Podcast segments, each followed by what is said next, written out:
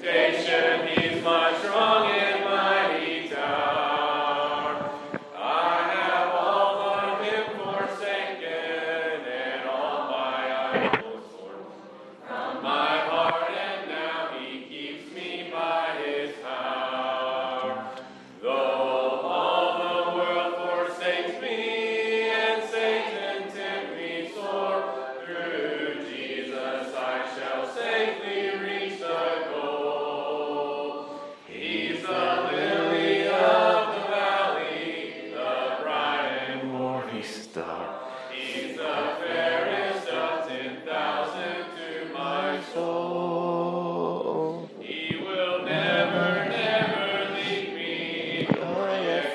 Take me here while I live by faith into your blessed will. Oh, fire about me, I've nothing now to fear. With his manna he my hungry soul shall fill. Then sweeping up to glory to see his blessed face.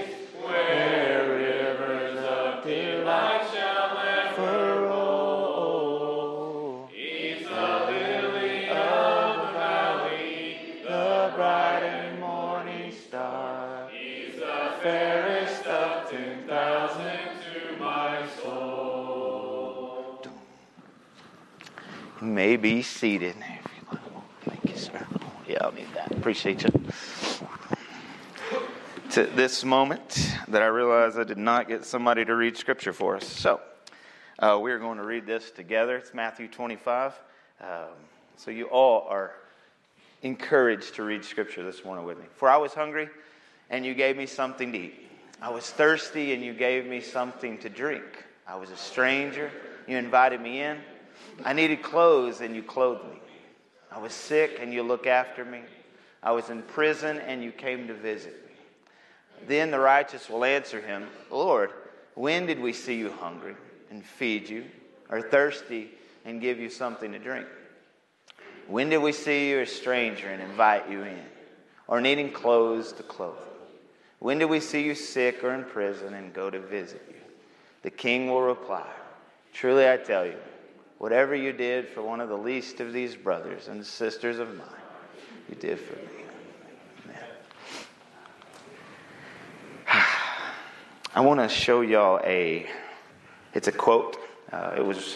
There were several people just in the last week or two, they're like, hey, since you were talking about this, this got me thinking of this. So I want to honor things that have been sent to me or said to me because as you'll notice very quickly, just things that even Brad talked about and we prayed about around the table, God has something, and I'm excited to walk into that this morning, this word that just keeps coming up. And anyway, I just want y'all to hear this and maybe marvel at it where the Spirit is this morning, and then we're going to launch into something. This is out of Shane Claiborne's book, Jesus for President. And I'm going to just give you a moment to read it, and then we'll probably read it, or I'll read it for you. But just a moment to walk through that.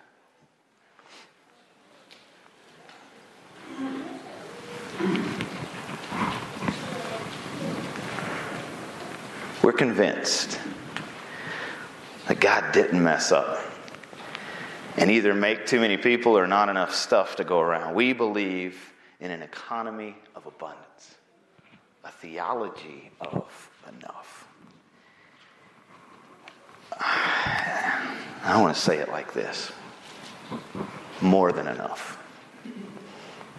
God has given us enough to satisfy, enough to quench, enough to sustain, enough to be okay. I just want that to settle on us, on me, for just a little bit.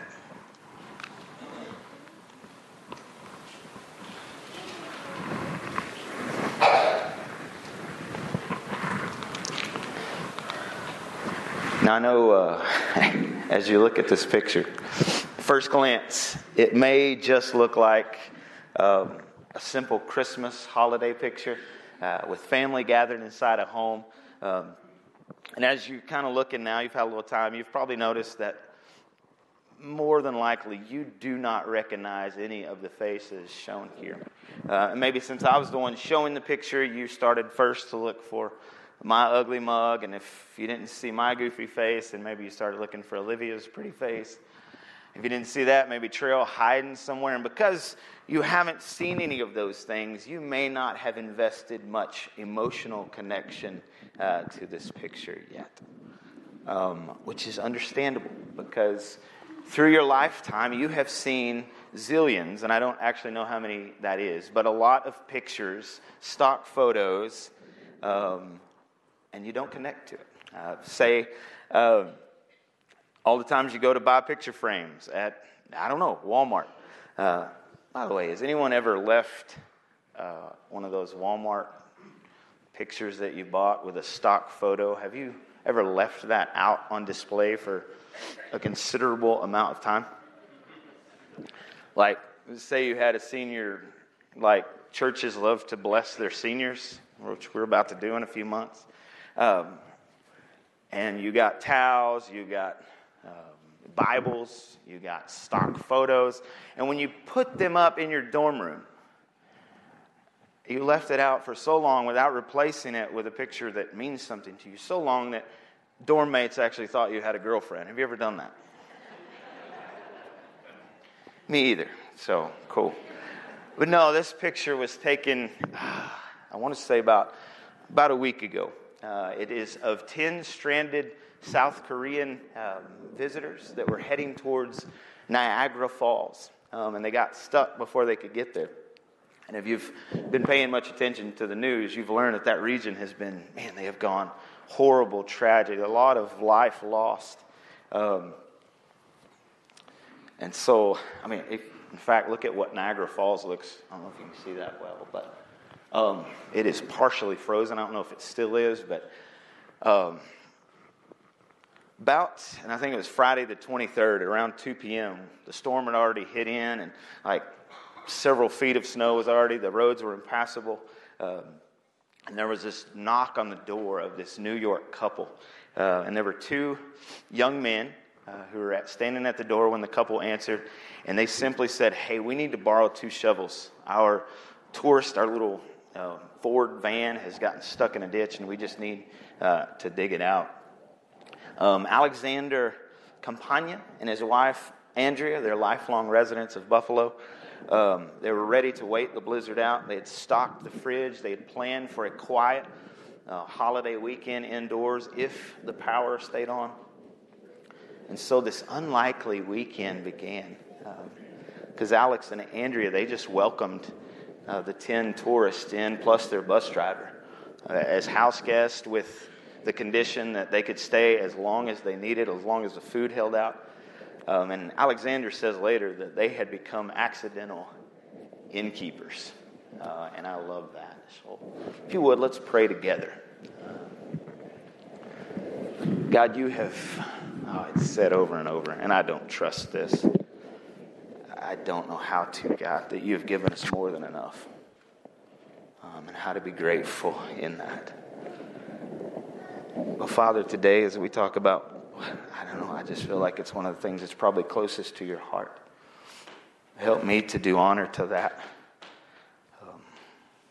God, speak life into us, and may we be the kind of people that you need us to be, not for our own sake, but man, for everyone around us. God, for a world that desperately needs something real to latch life and hope into. God, make us the people you've called us to be. May we allow room for your Spirit to work. May it begin today. May it begin right now, God. May we drive our declaration into stone that we want to be your people, Father. In Jesus' name, the church says, amen. What if I told you that Scripture doesn't really say a whole lot of different things? You might be like, well, I've got 1,000-something pages that says you're wrong, Barry.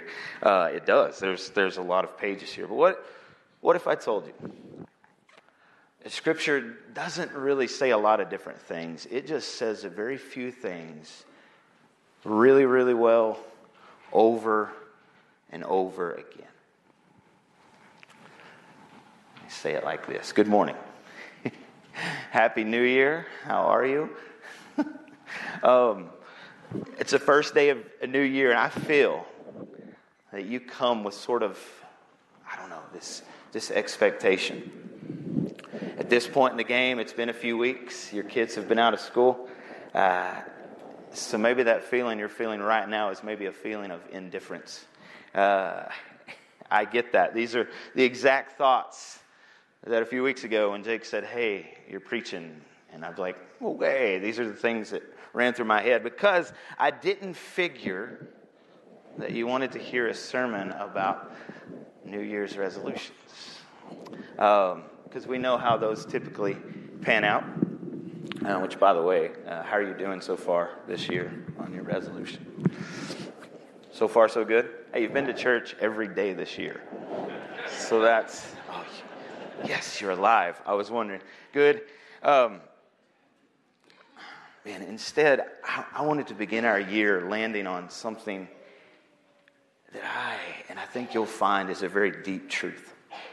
I wanted to tug on the hem of something much bigger and see it as it begins to unravel and become clearer before us.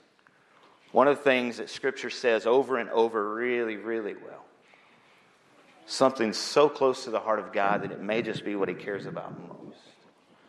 And I promise you this morning to be short because I'm only 5'8". I want to be concise. I want to be prayerfully true to what God's heart beats for. So, turn with me, if you would, to Genesis chapter 18. A little backstory before we get into the text. Yahweh, the Lord, has come to Abraham. Abraham, you may call him Abraham. And he says, you're still the guy. In fact, I'm going to give you a mark. I'm going to give you the sign of the covenant. And this is different than a few pages earlier, where there's a story of Noah, where God says, I'm keeping the sign of the covenant. And God says to Abraham, this partnership, I'm going to give you the sign of the covenant. I'm going to give it to you in a way that you're not going to lose it. I'm asking you to buy in, to commit a little more into this relationship. So he invites Abraham into the covenant of circumcision. And that's where we're going to pick up. So, the questions before us as we begin to read in Genesis chapter 18 are, what kind of guy is Abraham going to be in this new covenant? We've seen those who've come before, how they start off so good, but they never finish well. They come to the tree of testing, and over, they fail. They choose their own way. What's going to be the defining mark of who Abraham is as a bearer of the covenant? And does Abraham become the archetype for the kind of follower that God wants us to become now, today, 2023? If you would, let's jump into the text, verse 1, chapter 18. The Lord appeared to Abraham near the great trees of Mamre, while he was sitting at the entrance to his tent in the heat of the day. Abraham looked up, saw three men standing nearby. When he saw them, he hurried from the entrance of his tent to meet them and bowed low to the ground. He said, If I have found favor in your eyes, my Lord, do not pass your servant by. Let a little water be brought, and then you may all wash your feet and rest under this tree. Let me get you something to eat so you can be refreshed and then go on your way, now that you have come to your servant. Very well, they answered. Do as you say. So, Abraham's just been circumcised. And now what is he doing? He's hurrying about. Abraham has several hundred people in his household. We know this from Scripture. Send somebody else to do it. Send Eliezer or your head priest, your chief servant. Send Sarah. But this is the kind of guy who's going to get up right after an uncomfortable, delicate surgery, and he's going to hurry about to welcome guests that he sees coming in the distance. So that answers one of our questions really quickly. What kind of guy is Abraham? This is the kind of guy that God has marked with the sign of the covenant that says, I'm willing to partner with this guy. He's different. He gets it. Let's keep reading in verse 6. So Abraham hurried into the tent to Sarah. Quick, he said, get 3 seahs of the finest flour and knead it and bake some bread. Then he ran to the herd and selected a choice tender calf, and he gave it to the servant, who hurried to prepare it. He then brought some curds and milk and the calf that had been prepared and set these before them. While they ate, he stood near them under a tree. I don't know where you're at in terms of being hungry, but it sounds like a pretty good lunch. From my limited view, it sounds like Abraham had prepared a quick lunch for their 3 visitors. That is until you search how much this really is. Not to mention the choice tender calf that could have been used for sacrifice, or the curds and milk. Let's talk about flour.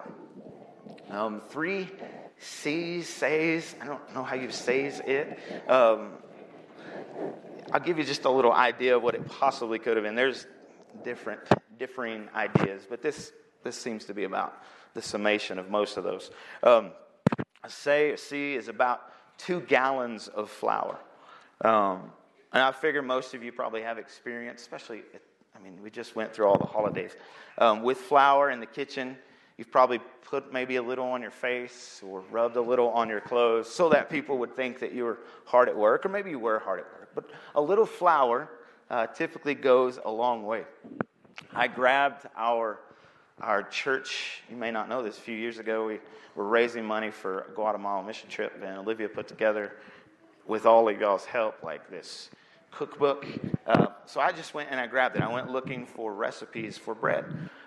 Not very many in our cookbook, so if you're like, I'm going for the bread, not a lot, but there was one I found, and it called for 4.5 cups of flour. And the family that submitted this entry, I guess, quite a large family, and so that's a lot of flour, and it would feed a lot of their family, it says in there. 4.5 cups gets you pretty close to using about a whole pound of, in my mind, I think there's pound bags of flour, but I know that they get bigger too. I don't know if you've ever baked using 3 seahs of flour, but if you can imagine going to Walmart, going past the picture aisle with the stock pictures, going past that aisle, get into the little pound bags or 5-pound bags of flour, you would need to get enough flour to make as much as, and this is how it boils down in our story here, as much as 60 pounds of bread. That's a whole lot of bread for 3 guests. Again, though, Abraham and Sarah, you don't just see a guy who's willing to accept people with some hospitality. You see somebody who's hurrying, possibly running, who is extravagant, who is going to go above and beyond the call of what's required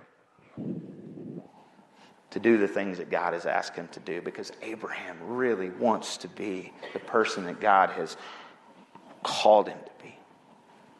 Kind of guy that God wants to partner with. To that point, the running thing, the hurrying about. A patriarch doesn't run. A patriarch doesn't hurry. One of the things that gets talked about often in Middle Eastern culture is that patriarchs don't do anything. They have everybody else do these things for them. But yet, here's Abraham running and hurrying about. Now, we don't make our own bread anymore. We just buy the loaves, which, have y'all seen how expensive bread has got? And milk. So it's hard to wrap our head around Sarah's ability to make this much bread this quickly. Of course, she has servants. Maybe they helped out. But the text seems to really want you to marvel at what is accomplished by Sarah. the miracle. That much flour would have made, and this is guessing, but I think it's a pretty good guess. Made about 80 loaves of bread. You know that even numbers don't divide well by odd numbers, but for three guys, that's over 26 loaves of bread per person, which is food for a month. All right. Y'all may remember, why's my Siri? No, nobody wants to talk to you, Siri. Sorry, she's asking me questions. Siri, no, don't say her name because I get you in trouble too.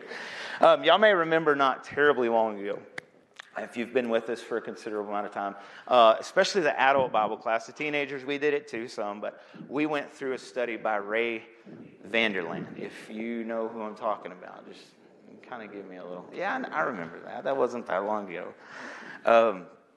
The dust of the rabbi guy, if you're like, what? This guy. And the one, he was always like, hey, come see. Huh? You're there? Okay. Well, each year,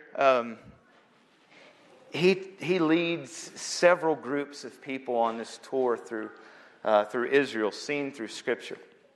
And one particular year, the group he was leading happened to have one of the guys that we do our Monday morning Bible study, and I guess this is about to become a plug invitation, but Monday mornings, 8 a.m., if you want to go through a good Bible study. We're in typically the Fellowship of Torah and Asium, having Bible study. 8 a.m., going through Bema discipleship. There's this guy named Marty Solomon. He was on this tour, this particular with Ray Vander Laan, and he tells this story in this podcast that we've listened to. And it, from the moment I heard it, like even now, it just messes with me. It kind of left me in awe, and I'm still trying to chew on it. So He retells his story in the podcast, and so I want to close our time this morning by just retelling his story, and then we'll be done. One of the things that we don't often find ourselves aware of, especially sitting in our comfy chairs this morning in Canadian Texas, or perhaps you're with us online. Haven't said hi to our online people in a while, but what's up? Unless you've studied it or unless you've been there, the Middle East has this unbelievable cultural premium on hospitality. And the reason they have this hospitality, any of them will tell you, whether you're talking to a Bedouin, a Muslim, a Palestinian, an Israeli, an Iraqi, they'll tell you, we are children of Avram, which is children of Abraham. And I'm not sure if they sing the Father Abraham song like we do, but that's what they mean. I am a child of Abraham, and so are you, and so are you, and so are you. Anyway, Marty and his group with Ray Vander Laan were just outside of Tellerad. Ray took the group on this little hike. If you remember all the teaching videos, you can imagine this easily. And they started walking. And they came over this little rise, and all of a sudden you could see this little Bedouin settlement. And they were walking straight towards it, this whole group. 54 Americans were walking right towards this Muslim village. All of a sudden, in the distance, all these little children. It's kind of like, if you ever messed with an anthill, you know what I'm saying? You don't have to like just, but just like touch it a little bit. And all of a sudden, like all these ants you didn't know were there. All these children just come running out of this little town. And they start running right towards this group. Of course, the group's first response, as I'm sure ours would be too, was being a little bit uneasy. These children just come running out to them, and they greeted them. They're just full of joy and laughter. They grab the Americans' hands and start walking and smiling, pulling them towards their homes. And the group can't talk. Kids don't know English. The group doesn't know Arabic. So they have this kind of weird interaction, half conversations, half just smiling and nodding as they make their way into town. And when in the town, the kids lead Ray's group into the house of this lady. Her name is Khadija. She took 54 Americans unannounced. They hadn't called ahead of time. They hadn't scheduled their visit. They didn't book it as an Airbnb. And she brought the whole group into her home. Everybody came in from the town from what they were doing. All the men were still out working in the city, but all the women came in. They all sat down in this large sitting room, kind of like a porch in their house. And they started making homemade bread. They emptied their cupboards. They got out these little glass cups for everyone. Are you imagining 54 people, plus your family, plus friends, coming into your house right now? Do you have that many cups? If Olivia and I scrounged everything, even maybe the dog bowl, we might could offer cups for like 30 people. You're going to be drinking out of different coffee mugs. Some say Hemphill County Hospital, other things. We've got some fake Yetis, because the real ones are expensive, so we got fake Yetis. Trail's got a few thermoses from lunch boxes. I've got a Trek water bladder you're very welcome to use. But Khadija serves everyone this homemade honey tea in these cups that they somehow miraculously produce, as if they were waiting for moments like this. Then they served this group homemade bread. They ate bread, they drank tea until they ran out of stuff to serve. Ray reminded his group the important premium they put on hospitality. How it was one of the greatest honors and joys, he said. You as Americans are going to want to pay for this. Pay for her service, but don't you dare, because that will rob her of one of the greatest joys and honors anyone could ever give them. You are guests here.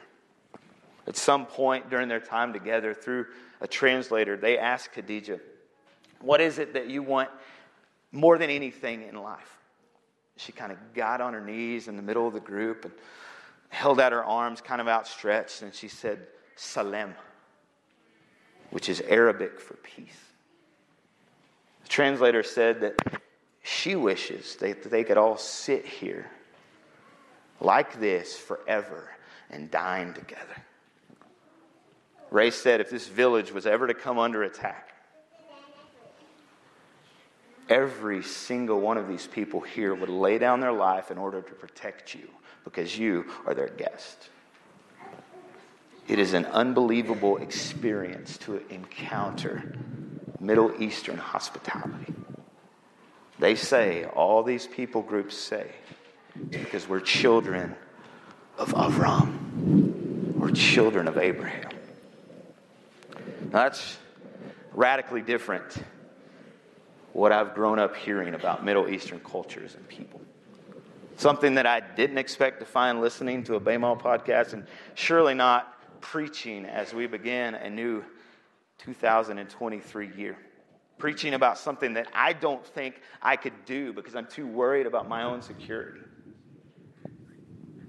I find it convicting to consider, what if we were at home and we saw 54 Muslims come over a caprock past Odd the Dinosaur, or maybe driving in from Marshall Drive or Lake Marvin Road, or past the Colwells because Melissa's up at 4 a.m. I wonder if our first reaction would be to send our 4 and 5-year-old children, or our teenagers who can legally drive, our children, to send them out to greet this group half a mile away?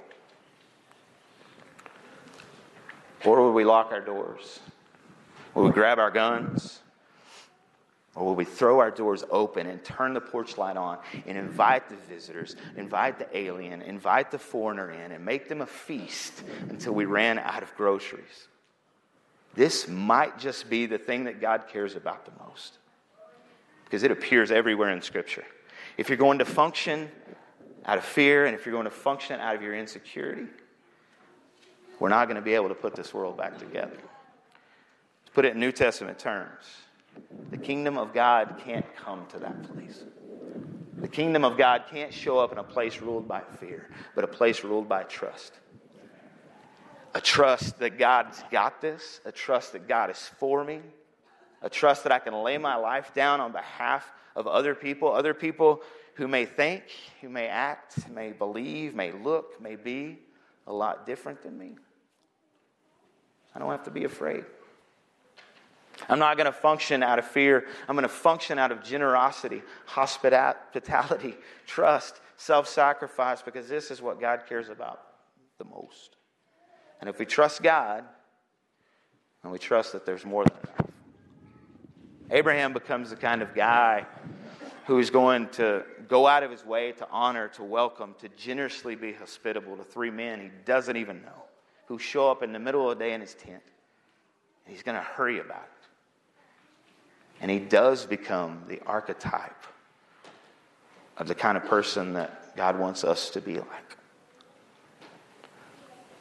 I still think that Scripture doesn't say a lot of different things. It just says a few things really, really well. And Jesus picks up on this hospitality. Anytime you hear him speaking about yeast or bread or neighbor in his teaching, guess where he's drawing from? In fact, the night before Jesus dies, his last words was not this sermon of what to do. It was an unbelievable, shocking act of hospitality. Jesus washed his disciples' feet and he said, "This is how I want you to live. You go and do this. You are people of the town." Hospitality is how we get closer to God. It's the key, not to just starting off a new year, a new day, a new anything, but it's how we move closer to what God really cares about. It's how we move closer to each other in love. So I guess, go home, go to the store, get some cups, get some plates, whatever you can do to prepare to meet people. I mean, really meet people with hospitality. Overwhelming, shocking hospitality so that they know that God's invited them into that partnership. That's what he's created us for. To be someone who shows overwhelming hospitality to anyone that the Holy Spirit brings or that we go out and find. And he wants you to hurry about it. I'll leave you with that this morning. If you need anything, we have shepherds who will love to pray with you. Or if you need to come and we as a church can spend time praying over you, we would love to. If you would be standing, we'll sing together.